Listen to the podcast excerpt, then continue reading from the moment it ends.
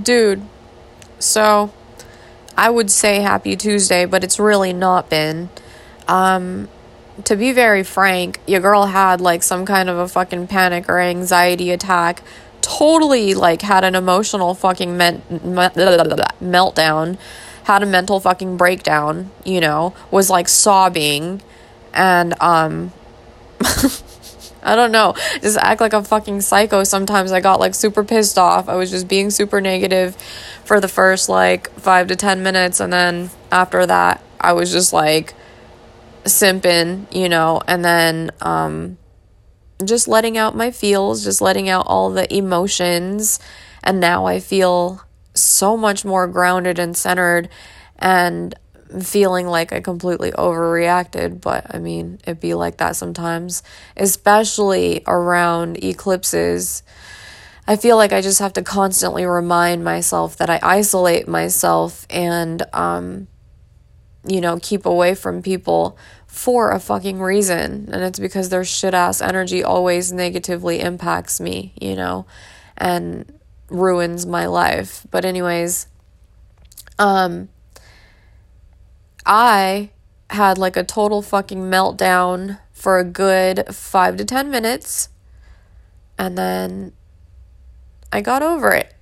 And I feel like the reason why I wanted to, um, express that on my podcast is because there was a time where my meltdowns were so extended, you know, and the anger and rage and pain, or um, just the freaking the fuck out, or crying, or um, throwing a fucking fit, or whatever the fuck would last so much longer.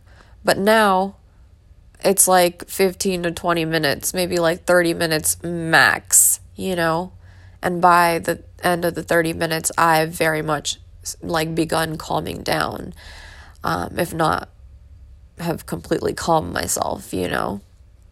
So, on that note, I just wanted to say that it is totally normal and necessary to allow yourself to break down if you feel the need to, you know?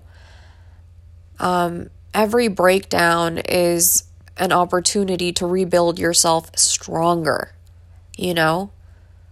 So even if it feels like you're being crushed, I mean, you can't make diamonds without a fuck ton of pressure and without literally crushing what is coal and something that is of essentially no value, you know? To pressurizing it so much that it turns into something that is then deemed as rare and incredibly valuable, you know? So obviously, that process must be just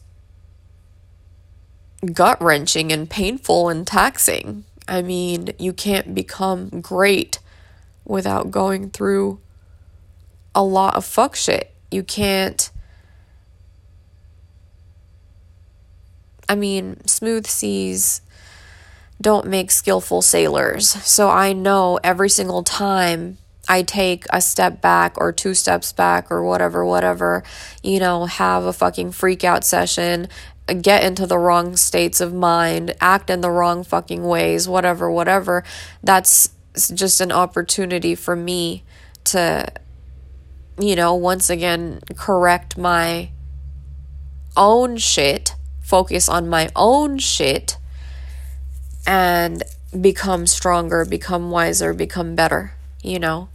Because I definitely didn't become the dope ass motherfucker that I am today, currently, in real time, by being weak, you know? And expressing emotion or crying or showing that you're sad or have been hurt is not weak. In fact, hiding who you are is the real bitch shit. So, I could never be a little bitch.